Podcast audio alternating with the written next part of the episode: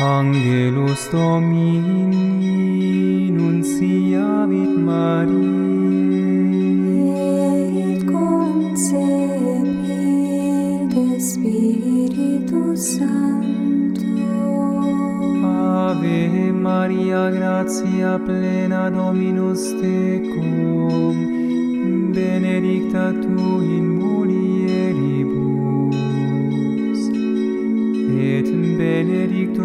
benedictus ventris tui Iesus Sancta Maria Mater Dei. Hello and welcome to the Liturgical Looking Glass, a program that looks at the Church's liturgy for the week ahead. With me, Tim Hutchinson. and me, Nick Swarbrick. And today on the Liturgical Looking Glass, we've got another chance to look at the music and liturgy that form part of the 50 days of Easter. And it's another week with some significant saints' days in it too. Tim, start us off with a prayer, please, and explain why you chose this particular collect. So, this is the collect for this coming Sunday, um, which we're going to speak about at length today. And um, the two phrases which I really love in it, and I'll, I'll mention them in a moment. Um, so, let's begin in the name of the Father, and the Son, and the Holy Spirit. Amen. Almighty ever living God, lead us to a share in the joys of heaven, so that the humble flock may reach where the brave shepherd has gone before, who lives and reigns with you in the unity of the Holy Spirit, God, forever and ever. Amen. Amen. So I really love the the the um, juxtapositioning of the humble flock and the brave shepherd, and um, I almost feel like those those adjectives could be uh, they they sort of complement. Uh, they obviously complement each other. They fit into one another, but um, you can kind of think, well, the humble flock is being called into the bravery of the shepherd, but we also know that the shepherd is a humble shepherd too. Um, so, anyways, that's cause pr- for some reflection for me, as as these collects so often do. Absolutely. There is something about that bravery uh, in the older translation, the one that we've we've just got rid of a few years ago. It talks about the courage of Christ the Shepherd.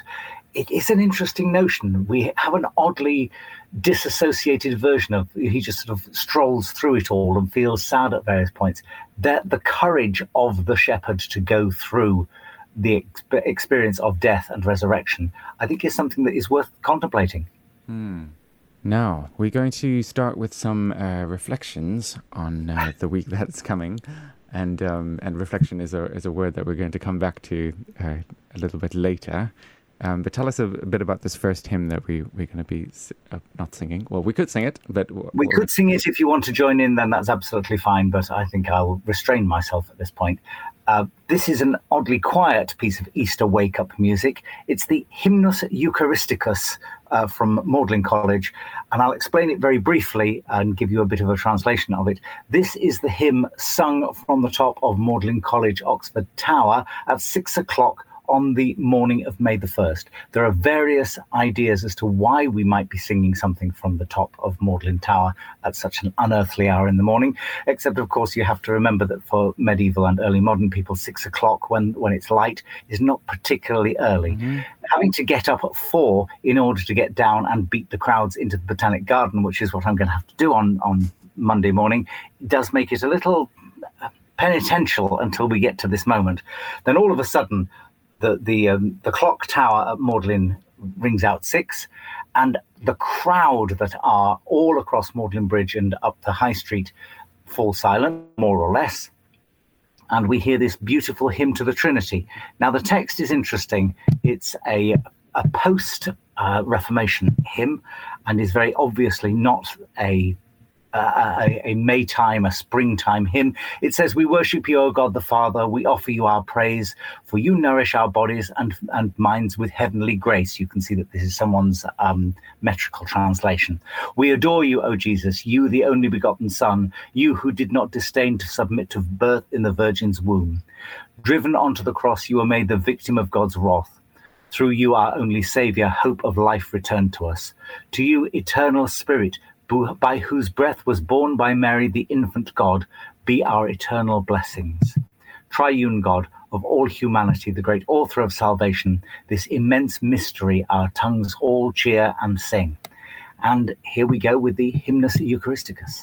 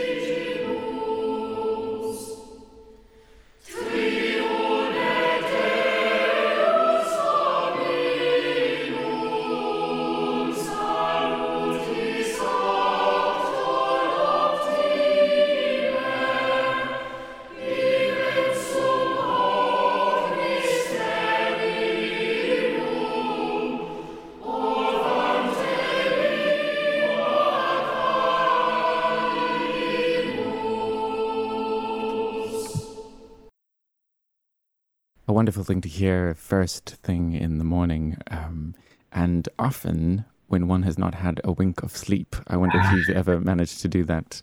Uh, I'm afraid I have.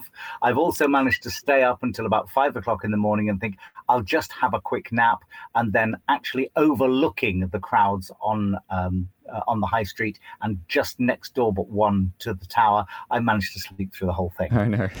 I've managed to do both, I'm afraid. But Tim, you've been. What, what are your uh, impressions of it?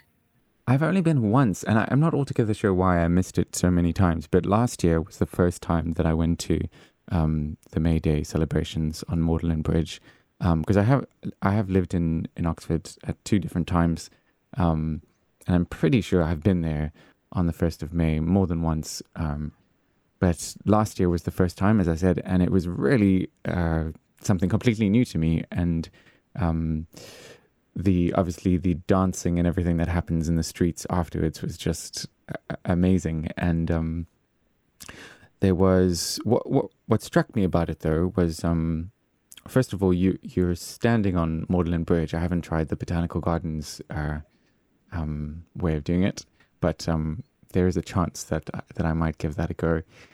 Um and it is completely packed with people.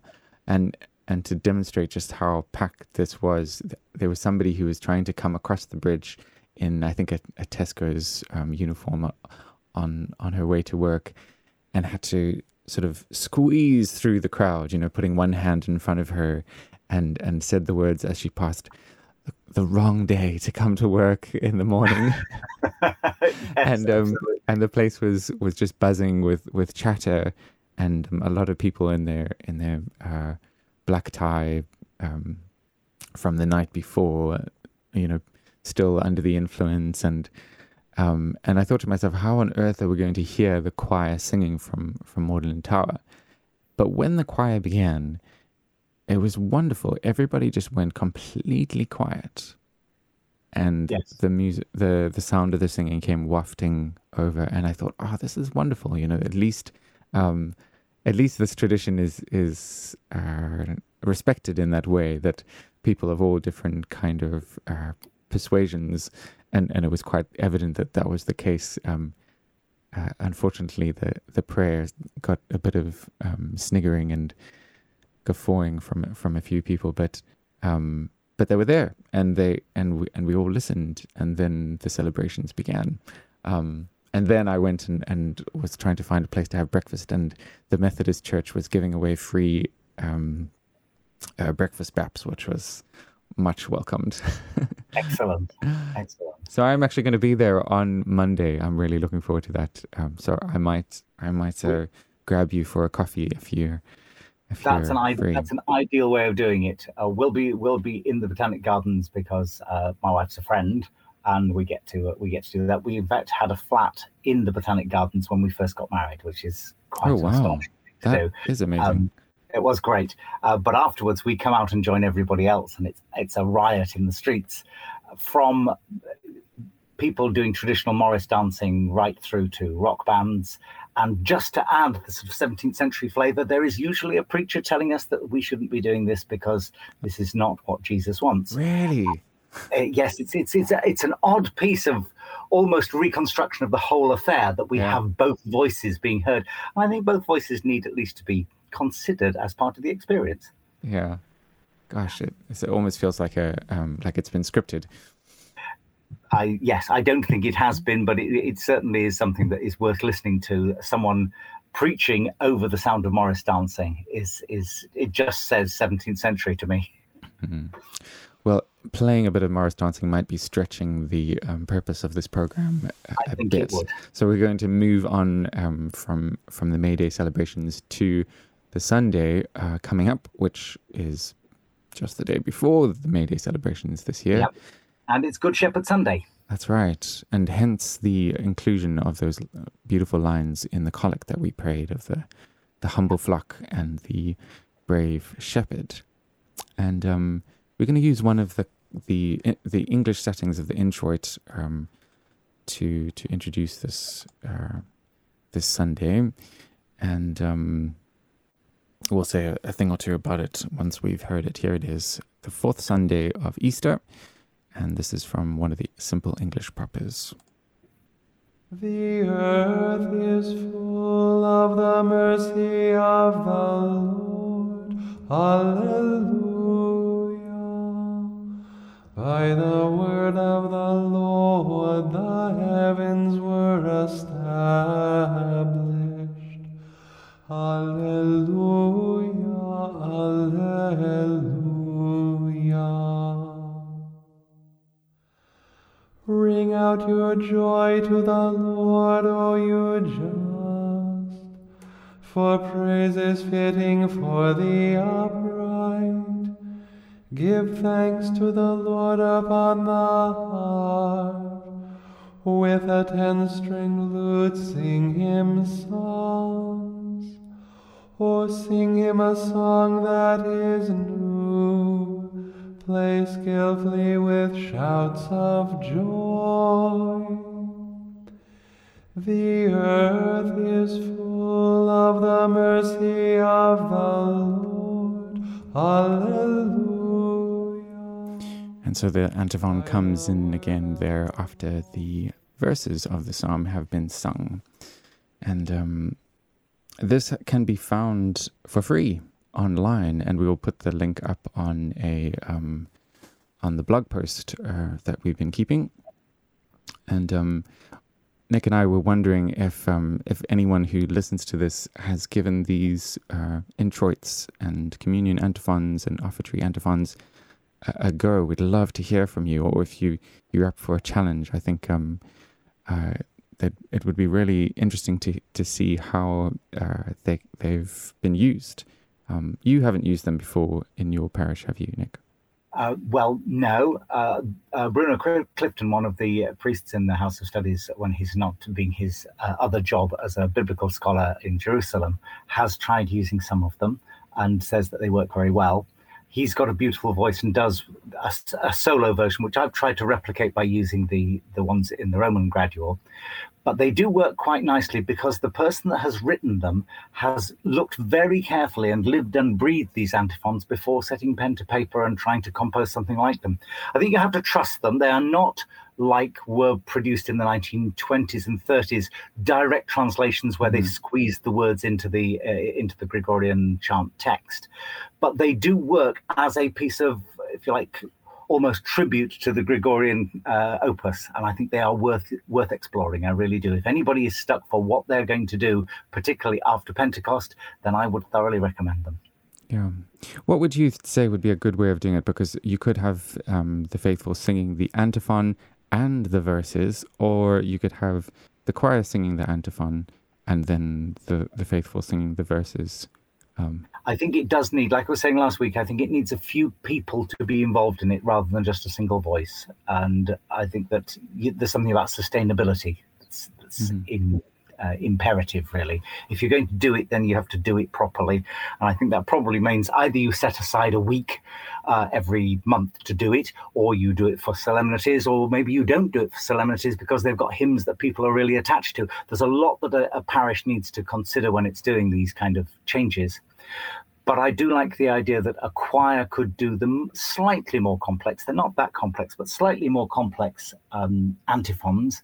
And then maybe by writing out the psalm in such a way that people can follow where they need to move on, in the psalm, you could actually get everybody to have a go at them. The other way of doing it, of course, would be to have the antiphons sung and for everybody else to join in. It's um, you know, death by a thousand photocopiers again, I'm afraid, but you could give everyone the text, and I think that that's a um, that would be a useful thing to do, to give everybody the text, and then they could read them, and then the antiphon would be at the end.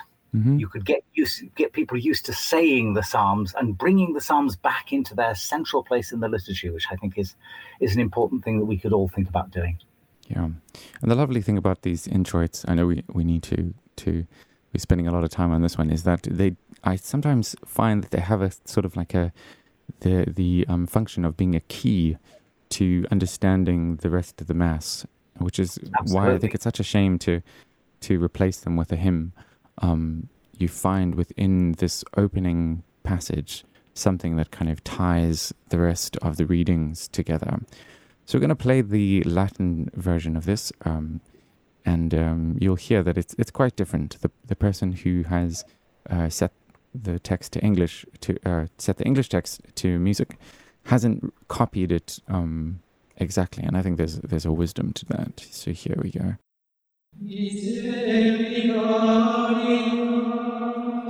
Oh,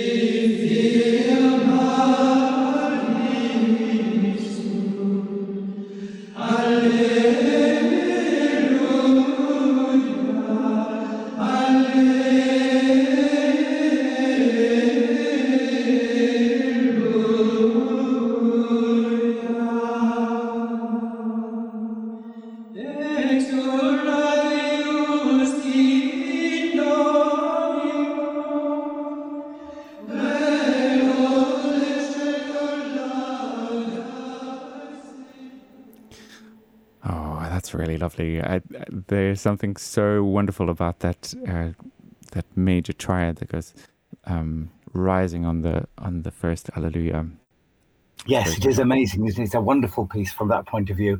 There are lots of phrases in it. I think one of the things that Don Willibrord, who, who taught me how to sing chant properly, always said, listen to where it's going rather than where you are. So those alleluias are great, but you have to remember that final alleluia is really where you've been aiming for since the Misericordias right at the very beginning. It's a sentence. It's not just a set of phrases you've got to stagger through. And if you get that flow going, then it becomes a thing of beauty. It really does. I wonder though, when setting these to to setting the English text to music, why not just keep the original Alleluias? I mean, it's the same word. Um, The alleluias could be kept, couldn't they? You're quite right. Um, maybe it is about singability, though. If you think that, Alleluia, Alleluia. You see, I ran out of breath singing that. How would a congregation manage that? How would you teach a choir to do it? It requires a little bit of living and breathing with it. I mean, you you've taught some of this before, haven't you? Yes, this is one of the few ones that are, is exactly the same. Well, almost exactly. There's maybe one or two parts that are, are the same, uh, uh, slightly different in, in the Cistercian gradual, which which I've sung and and had to teach a, a small group of people to do it. Um, and um, it's true, it is difficult. But the thing about these ones is that they're difficult um, with a purpose, and you find that once you've got them, you've got them, and you don't forget them. Um, whereas when things are too easy, sometimes they don't have a they don't stick in your mind, so you'll you'll forget them immediately after singing them. Like I couldn't remember what the Alleluia was for the previous one, but I don't want to bash it because I think it's really good.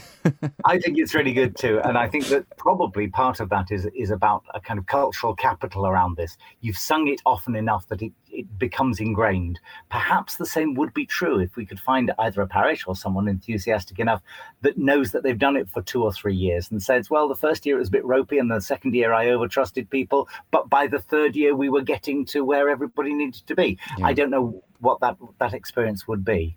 yeah, I me do know that those those simple English propers are a way of introducing a kind of Gregorian idiom to the to the newer rites of the mass, and I think that that's not to be uh, not to be set aside lightly. No, it's not. It's not. Definitely not.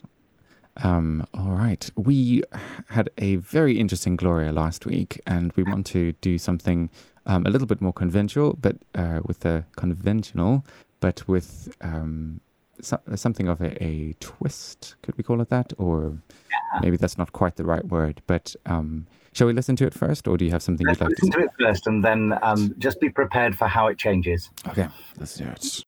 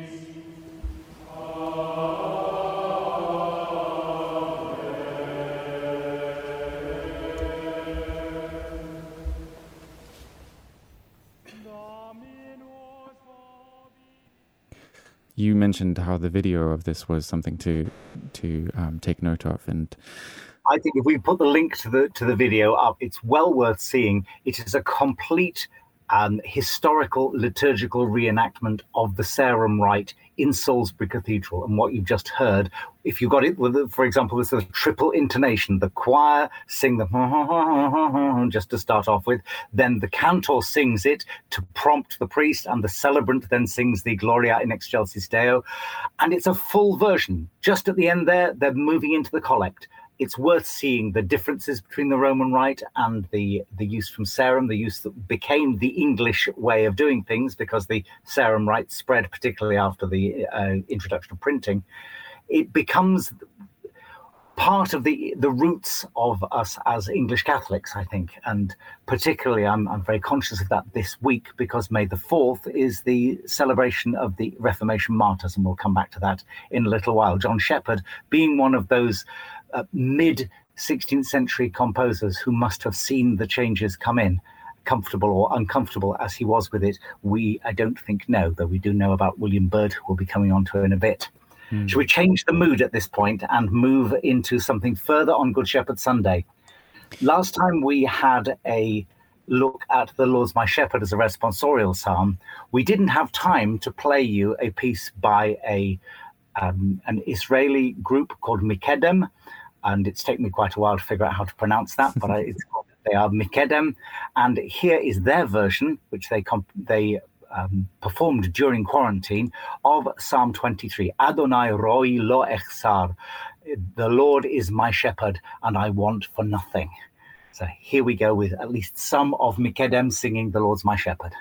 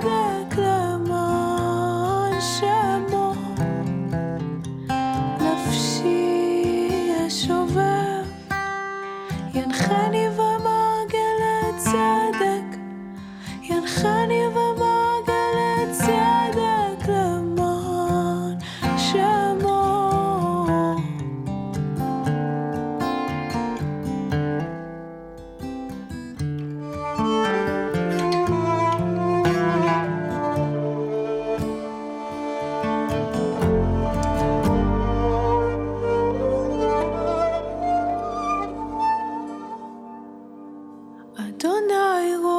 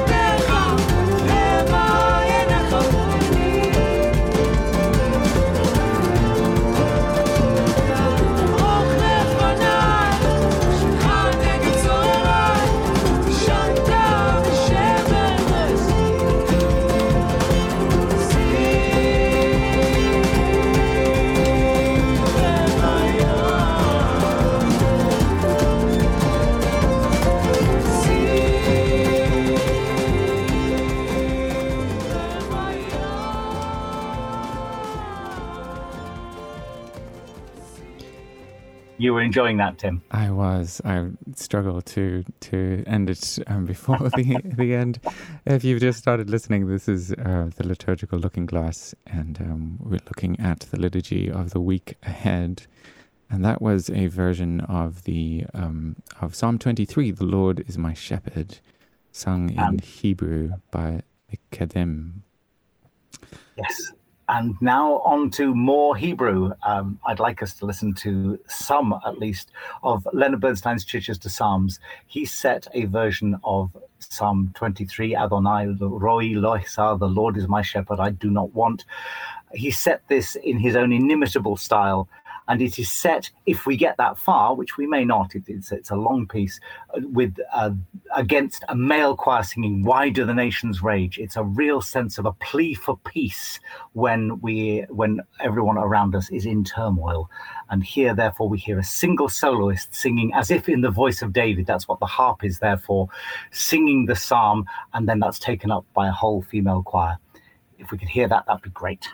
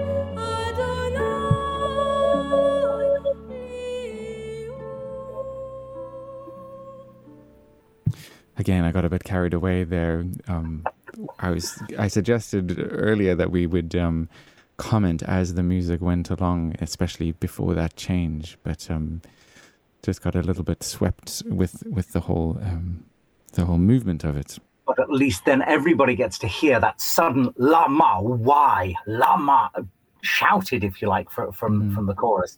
And I think it's worth worth listening to simply because of that. The first time I heard it, I hadn't been prepared for it, and I was kind of bowled over by by the, the violence of it. I think it's it's worth listening to. The Lord is my shepherd, but why do the nations rage?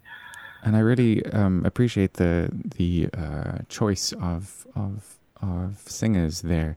Um, I find so the the girl who's singing the the main part, she's she almost feels like it feels like you're listening to a shepherdess. You know, that she's got a slightly sort of um, uh, crackly at, at times. Uh, you know, her voice hasn't come into her, its full maturity yet.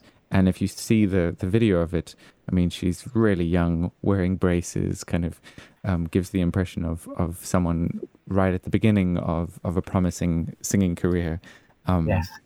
So, a very interesting choice, yeah. Uh, So, shall we move from the Lord's my shepherd to what tomorrow's feast day is? It's almost as if we're moving backwards here, but we've given primacy to Sunday. yes, But tomorrow is St. Catherine of Siena, and she's one of the four patrons of Europe and a doctor of the church. that's right. And um, do you want to carry on with telling us a little bit about a bit more about Yes. Catherine? So, as as we've said before, um, one of the things that we do here in this program, the liturgical looking glass, is to try and look at the beauty and the wisdom of the church's liturgy. And um, so, we're going to take an excerpt from tomorrow's uh, office re- office of readings, um, and this is a translation that is found on the Universalis app um, or website. It's not accredited, so it's probably translated by um, their web developer. Um, so here it is eternal Trinity, Godhead, mystery, deep as the sea. You could give me no greater gift than the gift of yourself. You are a fire that takes away the coldness, illuminates the mind with its light, and causes me to know your truth. By this light, reflected as it were in a mirror, I recognize that you are the highest good one we can neither comprehend nor fathom, and I know that you are beauty and wisdom itself. Lovely. St. Catherine talking directly, as she often does, uh, to, to God, and God's responses to her are, are also worth reading. They're revelatory, revelatory in all sorts of ways. And she's a beautiful writer. Here she's got a lot to say, but we've got that bit about reflected in a mirror. We see God's beauty and truth. And isn't that what the liturgy does? I think it's great Yeah. Her, her often complicated work for the reform of the church, and I choose those words with some um, hesitation because she's at one level an ambiguous figure in church history, but in terms of the development of Christian spirituality, she's absolutely central. But she also worked for peace within the warring states of the Italian peninsula, and I just wonder whether we could hear a bit of the the plea for peace sung by the uh, Ensemble Organum. Give peace, O Lord, in our time, for there is no other that fight for us. Um, it's worth listening to. This is a reconstruction of an antiphon and psalm, as if in the style of perhaps the 12th or 13th century. Da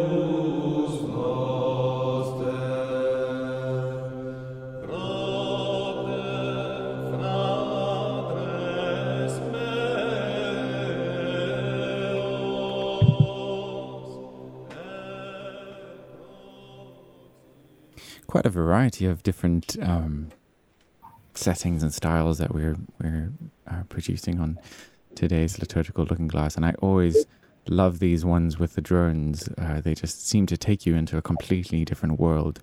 Um, Absolutely. and you want to sort of be there where they are, um, sort of good, hearty singing.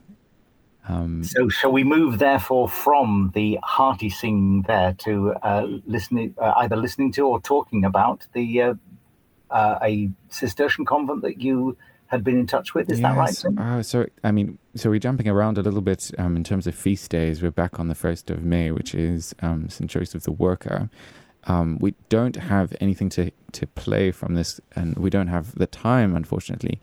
Um, but at some point, I'd love to us to play some music from the uh, French Cistercian uh, female monastery of, and I'm going to butcher the pronunciation because French pronunciation is just an absolute mystery to me. Um, Boulard. It, does that sound right to you? You're better. At, you're shaking I'll- your head. I'll- I will. What I'll do is I will find them, and then once once I've seen it written down, I'll have a I'll have a stab at it. But They- yeah, They have, um, I mean, I've heard them rated as one of the best monastic choirs in the world, and um, they have the most beautiful office books. They've been hand painted with watercolors by their their founder, um, foundress, and um, I was once given a postcard from that was just a a photograph of the office book from the feast of Saint Joseph, and so right at the um, as a sort of illumination in watercolors was a picture of Saint Joseph with the Christ child on his lap, and he was busy spoon feeding Jesus, and it was just delightful. And then came after that the um,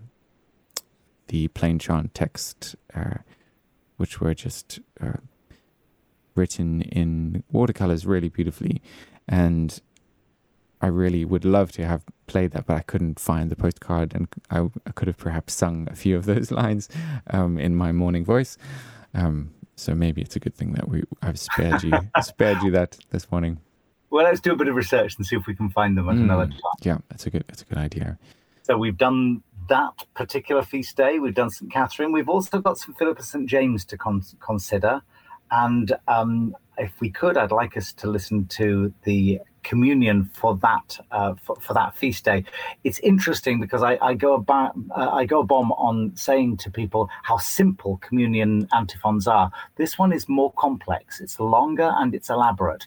I hope we've got time to listen to all of it. I can see that the Mhm. time is ticking away from us. But anyway, here is the communion antiphon Tanto tempore. Have I been with you all this time, Philip, and still you do not know me? Here it is. Alleluia.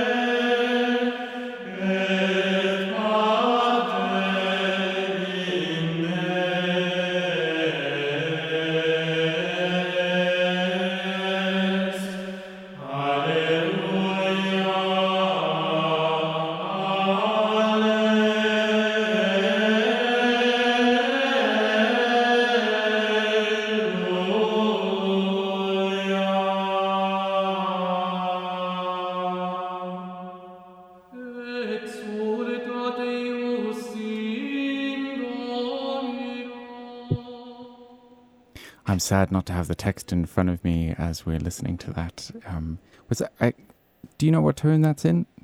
Uh, well, it says here that that's in tone four, Oh, but the the version that we're singing singing from there is from a Portuguese choir who have quite clearly got slightly different music um, with them, and I think there are modulations in there that are not repeated in the Solesmes edition. Hmm. It makes it makes for quite an interesting uh, comparison. But yes, there are some um, some naturals in there instead of what we Yeah. think of as B flats that really change the way that that, that tone works. I'm a big, It's an interesting a big fan of those. I always, Yeah, absolutely. always try and do them when, when I can. Well, the past is another country, and I think the same is true of, of music as, as much of, as it is of historiography. All right, so we, we must press on because we've only got a little bit more time. Um, but we Well, are. shall we listen to a bit at least of the Sweelinck, the the same tanto tempore? This text resonates with me. I'm 66, and the idea of a kind of rebuke in the antiphons. Have I been with you all this time, Nick, and still you do not know me? Is is something that that really sticks with me. Here's Sweelinck um, from the uh, 17th century, uh, late uh, early 17th century, on the same text.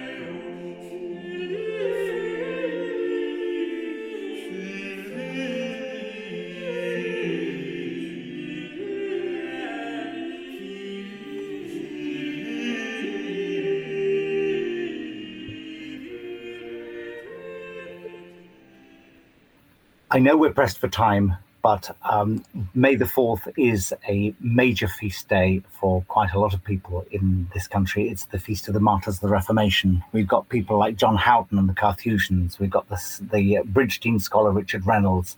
We've got Margaret Pole, Blessed Margaret Plantagenet, Countess of Salisbury. We've got the Benedictine abbots. We've got 284 canonized or beatified martyrs. And I just think we need to listen to some of Byrd's Justorum Animae. The text here, the souls of the righteous are in the hand of God. Here is someone writing, he had uh, moved from being at the center of Elizabethan cultural life.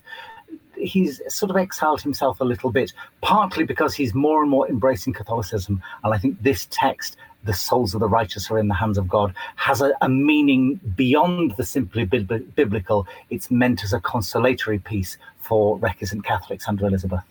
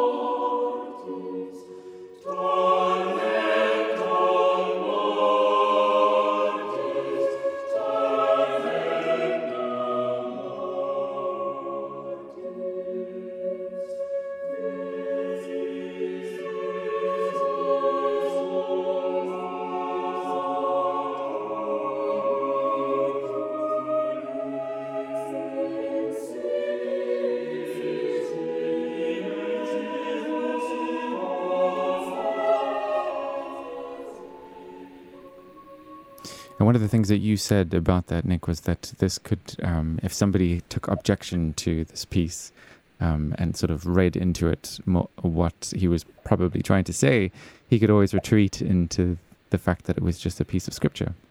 It's a piece of scripture. It uh, applies to the apostles. It applies to um, the pre-New Testament period. I don't think anyone would have any objection, but I think there is a hidden subtext here. hmm Now, I really wanted us to have another piece for, of that uh, a Jewish, uh, Jewish, a Hebrew setting of the um, of another one of the Psalms, um, and there's a little story that I wanted to tell about um, coming across th- that remarkable group that um, we played earlier, the Mikedim. Um, but I think we're going to have to leave that for next week. Alas, Um, I think we are. and um, we're going to end as we have promised to do with a version of the Regina Caeli. Do you have a, a word or two on this before I play it? I think let's pre- let's press on and end with our, our our prayer to the to the Blessed Virgin as May starts, as Mary's month of May starts. Yes, indeed. And thank you so much for listening. This has been the Liturgical Looking Glass. Um, and you can listen to us again, same time next week. The episodes are also available as podcasts. And we have a blog in which we put the links to versions of the pieces, as well as any useful links um, to scores and things like that, which we think may be helpful. So thank you very much from me, Tim Hutchinson, And me, Nick Swarbrick. and we'll see you next week. God bless.